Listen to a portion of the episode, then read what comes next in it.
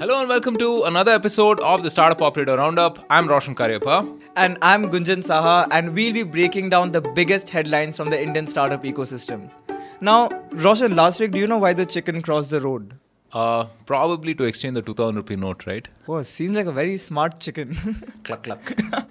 well, uh, but of course, we'll be talking more about this uh, note ban later. In this week's episode of the Startup Operator Roundup, we'll be talking about how Kerala Startup Mission got ranked the world's top public business incubator by UBI Global, which is the world's premier innovation intelligence company.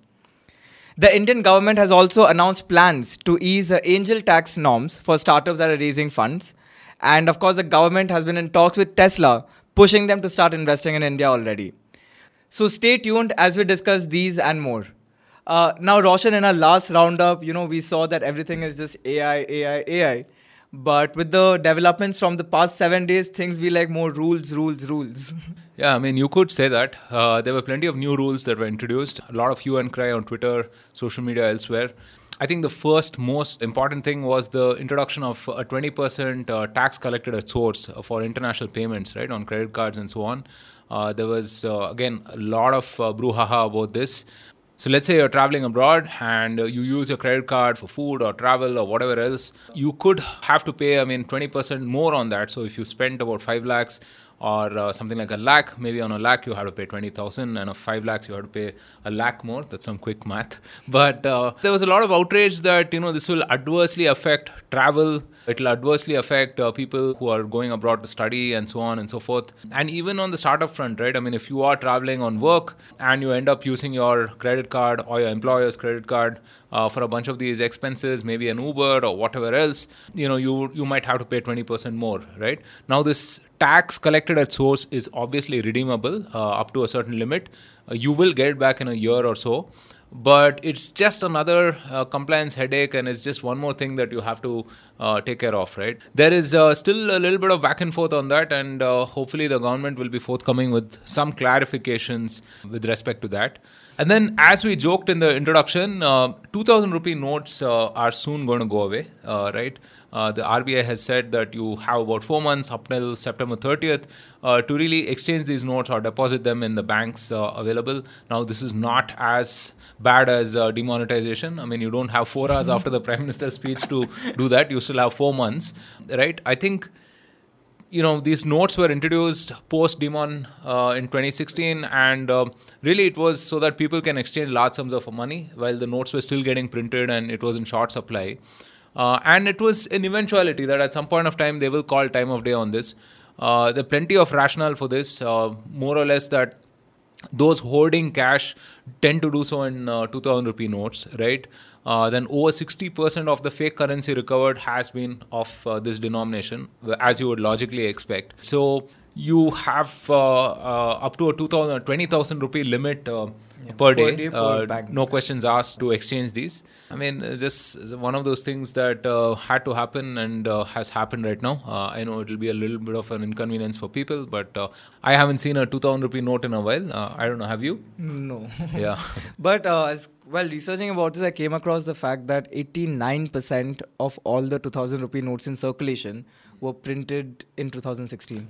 Yeah. Right? And it was I mean, it was decided back then itself that 16 or 17, I think, majority of the notes, right? Uh, yeah. And these notes comprise less than 10% of what is in circulation at this point of time. Yeah. Then there was another rule from SEBI on what they called abnormal gains, right? So if you had any so-called abnormal gains on your uh, portfolio, on your stocks and whatnot, you might have to give a justification to SEBI on you know how these gains were made. I suppose you know this is to sort of come down hard on front running, insider trading, and so on and so forth, guessing that it will affect people who are perhaps transacting in crores, some institutional investors, large investors, and so on. I don't think that. Uh, you know, I have to probably explain my 30% uh, increase or 40% increase on any of the stocks that I hold, right? But yeah, plenty of these rules and uh, you know, tax and compliance is irritating, frustrating in any corner of the world.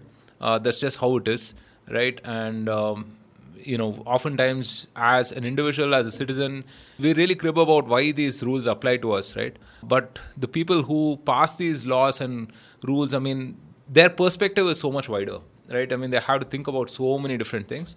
Uh, it doesn't mean that you know we don't have a right to protest. Obviously, you know uh, there's plenty of protest on the TCS and on the SEBI rules and whatnot. So let's see uh, how it goes. Uh, hopefully, there is better communication from the government. That is one thing that the government has lacked, right? I mean, a proper explanation of some of these things. And maybe there they could pro- possibly hire one or two of our famous uh, influencers and uh, get them to explain things, right? Uh, but on the bright side, uh, Japan seems to want to join the UPI network, uh, right? I mean, there is uh, their chief digital officer equivalent of their country who is uh, who has made some similar comments, right? Again, this will bolster better cooperation, better trade between both these countries. Yeah, Awesome. So like seems like a lot. a lot, right? I mean, sometimes, uh, yeah, exactly. So many of these things. Uh, but yeah, let's get on with the, what's happening in the startup ecosystem. All right. So um, to move away from talking about this whole funding winter and shortage of funds, right? Let's try and focus on some of the more positive news from the ecosystem. Uh, the Kerala Startup Mission or the KSUM has been ranked as the world's top public business incubator by UBI Global by the latest world benchmark study of business incubators and accelerators. KSUM is the state nodal government agency that supports the startup ecosystem in the state. They have got a virtual incubation thing called Fail Fast or Succeed, FFS, uh, which is all about testing your ideas, learning from your mistakes. Plus, they've got a physical incubation uh, support for startups for different stages and a funding system that gives out cash from when you think of your idea all the way to when you're speeding up to market. And I think in the past also we have discussed so many times government being proactive, not only the central but the state governments being proactive to Yeah. support the ecosystem. Yeah. And here we are getting validation from you know premier research institutions. Yeah, for sure. See, governments supporting startups is an absolute no brainer for me, right? If you look at any forward thinking governments with respect to technology and innovation, uh, whether it's Israel, whether it's China, uh, maybe the US as well, right? They all have some funds allocated for this because there is an outsized impact, right? I mean, you don't know which of those. Uh, you know, hundred or thousand startups that you fund is going to become the next Tesla or the next SpaceX or the next whatever, right?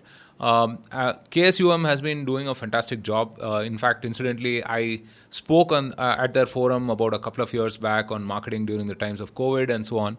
Um, and good man, I mean, students definitely have to be encouraged to think outside of the box, uh, to think about you know solving larger problems uh, right? Because uh, those solutions are going to come up uh, from these quarters, right? I mean, the hardest problems have to be democratized to a wider set of people, uh, uh, you know, who can kind of solve these things. Yeah. Okay, India is also planning to ease angel tax norms for startups raising funds. Now, this angel tax has been like a very uh, dicey area for a lot of Thorny issue. investors and um, founders, right? According to this, like angel tax is basically an early stage sta- startup would have some valuation, but if they're raising funds above that valuation, that delta will be ta- uh, is categorized as income and is accordingly taxed.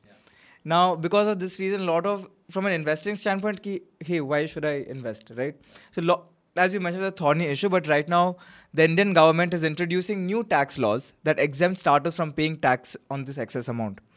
It of- definitely eases the burden on startups and in- in- incentivizes angel investors to provide more capital. Plus, it also simplifies compliance and enhances global competitiveness. And I think there's a it's a great step in the right direction for startups in India. No, this is uh, this was uh, a very thorny issue maybe a couple of years back, and since then the government has made a few changes to sort of uh, mitigate uh, some of the problems that uh, uh, were involved. Right? I mean, uh, the basic point about this whole angel tax is that uh, investors end up paying on a notional value, right? Because you know after your round or whatever the next round that comes in, I mean, if your uh, investment is suddenly valued at uh, you know 4x or 5x or whatever else you might end up paying tax on that right? Uh, and oftentimes in, you know investors may not exit until you know a round or two afterwards right? I mean and there's that whole there's that there's that whole uncertainty attached to that. But yeah the government has uh, rightly sort of set things right so we've seen, particularly over the last couple of years, how uh, you know startup investing has become sort of mainstream. Uh, right, there are platforms uh, like you know AngelList, uh, Indian Angel Network, LetsVenture, and so on and so forth that allows retail investors to pool in their money and invest in new and interesting, innovative startups. Right. So yeah, this this just uh, is a positive move to that end. Yeah. All right, very soon we might start seeing Tesla cars uh, on Indian roads, and- and Tesla did have plans to enter India, right? I think two years back, and all these memes were doing the round of self-driving cars, especially in Bangalore roads. but again, those plans were put on hold because of high import tariffs and you know lack of local production. But India is really trying to position itself as a great choice for Tesla when it comes to supply chain and sales on, on a global level. Uh, Tesla executives even had a meeting with some government officials who were encouraging them to invest in India. And instead of seeking con- concessions on import duty, Tesla has been advised to check out India's production linked incentive scheme for green vehicles and battery technologies.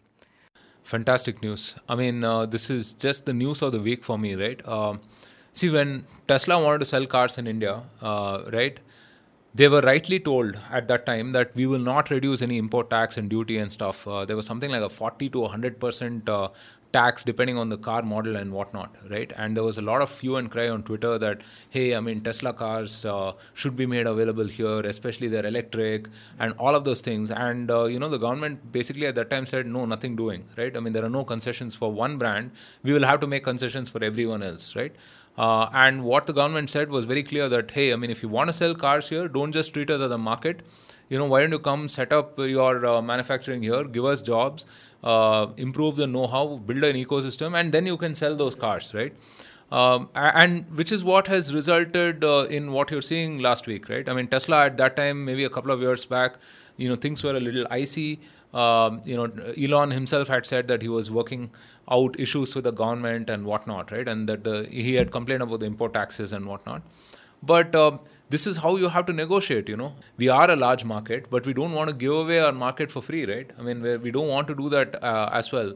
We need to extract something in return, and this is how you sort of negotiate on your own terms and particularly post covid right given that you know a lot of these companies are diversifying they're getting away from you know their existing supply chains uh, away from uh, china right uh, it makes all the more sense that we play the leverage up uh, tesla has one factory in uh, shanghai which is producing i think 22000 cars every week. Uh, it has uh, recently last year or something they opened one factory in berlin which uh, is supposed to produce about 5 lakh cars a year right? So they are looking at other places. I mean they're uh, they're also looking at mexico and, and so on. So india would be perfect for them. I mean we've just seen foxconn as well uh, consider uh, a plant here right? I mean outside of bangalore. So yeah i mean this is uh, this is a great example of how we should negotiate on our own terms uh, and if well if all goes well i mean uh, you know we might see some teslas on the road yeah All right, so moving on, let's talk about some notable fundraisers from last week. Sustainability platform Step Change has raised $4 million from BEENEXT and Global Founders Capital, and we also published the episode um, this week. Do let us know how you like the episode in the comment section.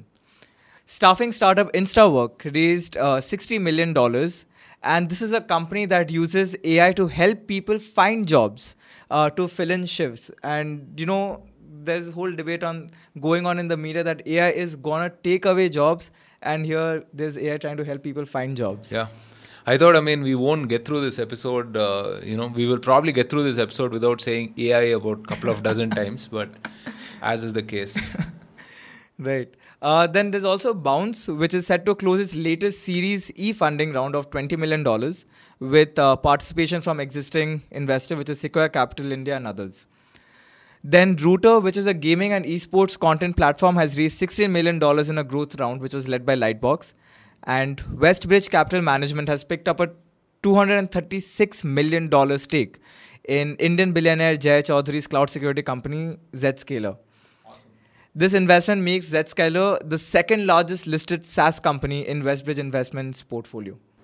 A lot of good uh, growth size uh, checks coming in, Yeah. right? 230 million, 60 million, even 20 million, and Yeah, so the on. check sizes have kind yeah, of they're starting to increase.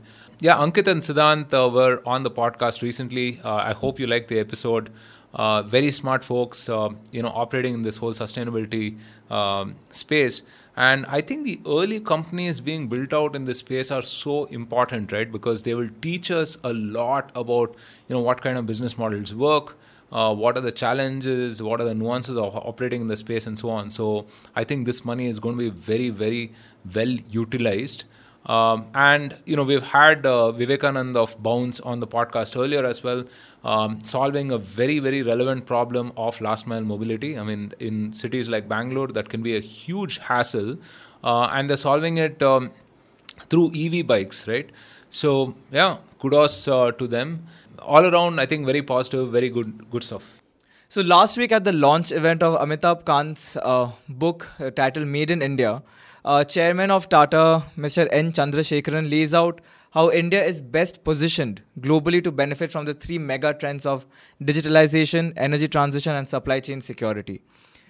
And uh, here is a quick snippet of the video which uh, Rajiv Mantri uh, tweeted. First, there is no country in the world which has demonstrated a large scale digital intervention and digital platform for public services delivery, which is transformative at scale.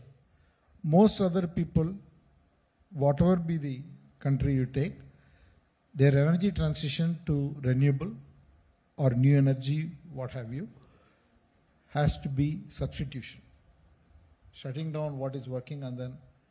But whereas in India, the needs of growth that we have between now and 2047 or 2050 is at least three times more than what we have. And all of this will be new energy. And we will do renewables, we will, we will do wind, we will do solar, we will do SMR, we will do 10 other technologies. And that is unique opportunity because with growth you can fix anything. Priority should be growth, growth, growth. And when you do something for growth, you are not so much under stress like when you do it for substitution. I never use any other example of saying that we are replacing somebody. We are not replacing anyone. We have an opportunity to create a global alternative supply chain base, which I call it as India Plus because India can't do it alone. But just the sheer size, scale, and everything else that we have positions India to be the lead in this alternative supply chain. Somebody else cannot take the lead. It has to be India, and India is taking that lead and the supply chain will get built. Yeah, I thought it was very, very well summarized, uh, talking about India's strengths and you know how we are uniquely positioned, right? Um, yeah, Mr. N. Chandrasekaran is a stalwart, uh, and the vantage point that he has, right, running those large behemoth businesses, uh, you know, I mean, he sees India at a very different uh, perspective compared to uh, you know what you and I see, right? I mean, he has a lot more uh, uh, data points to compare and contrast and whatnot. And this was, you know, amazing, very optimistic uh, from him. Um, and yeah, I mean, you know, we keep talking about Long India on this uh, series. That's my friend Harsh Madhusudan's framing. Um, this is as Long India as Long India can be, right? Um, so yeah. All right, Roshan. So to wrap up this week's roundup, can you tell us about some of the conversations you have lined up? I had a couple of very interesting conversations last week. Uh, one with uh, Sairam, who is early Freshworks and right now is head of marketing at Atomicwork. Uh, and this is a SaaS marketing primer. We talked about how SaaS and marketing has evolved over the last 10 or 12 years. Uh, and uh, doing this whole zero to one, you know, what does it take from a growth perspective? Uh, very interesting chat, and that will be published, you know, sometime this week. Uh, other than that, there are a few more interesting podcasts coming up. Um, obviously, you will get to know them on our social media. We will publish, uh, you know, some snippets or promos and so on. Uh, do keep your eye out for all of this stuff. And if you like the content we produce, don't forget to follow, subscribe, rate, review, all of the good stuff. We are at about 144 something ratings on Spotify. We'd love to get to a 200 maybe in a month. Uh, please make that happen. All right, folks, and also if you would like startup operator updates delivered straight into your WhatsApp inbox, you'll also find a WhatsApp link. You can click on that to subscribe.